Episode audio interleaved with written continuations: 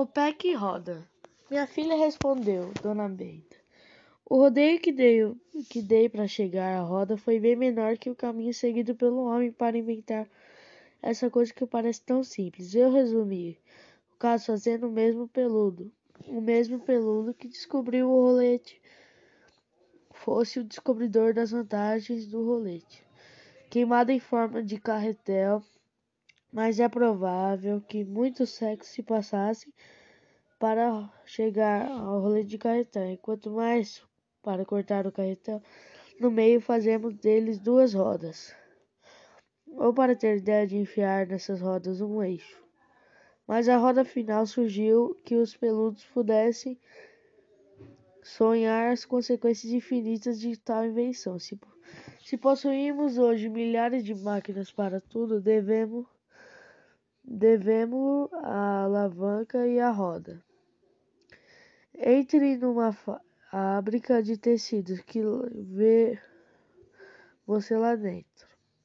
Rodas e mais rodas, de todos os tamanhos e todos os tipos, lisas ou com dentes inteiriças ou de raios. São essas rodas que distribuem a força, isto é, que move todas as incontáveis máquinas que se compõem uma fábrica. Já vi uma fábrica de tecidos, vovó, disse Pedrinho. A gente tonteava lá dentro, tudo move, tudo gira. Uma atrapalhada. Parece atrapalhada, meu filho, mas a ordem é perfeita. De um lado está a casa da força, onde fica a máquina geradora do vapor. Composta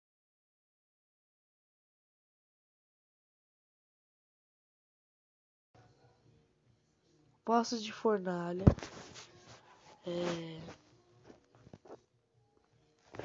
Eita.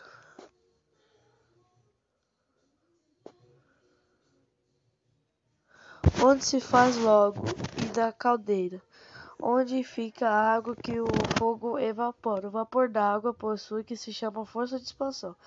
Quer dizer que ao ser produzido, alegra-se procurando ocupar um espaço muito maior que o ocupado pela água.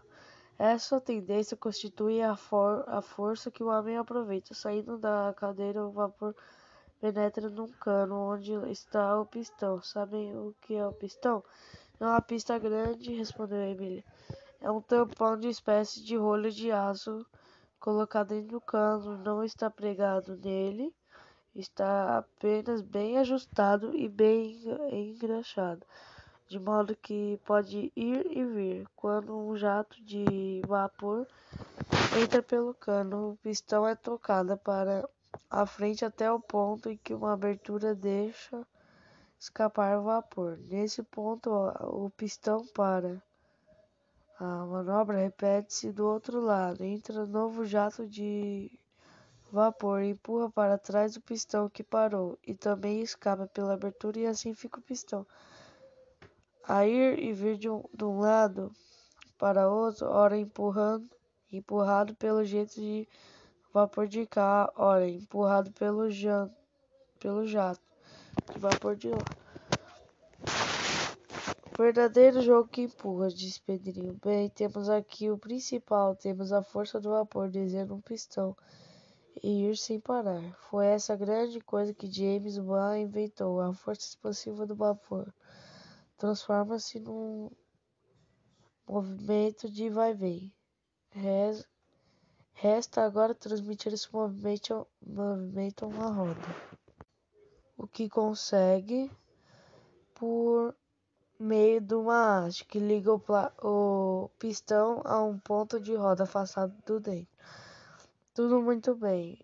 Pela haste dando meia volta quando o pistão vem atrás. A roda é puxada pela haste da outra.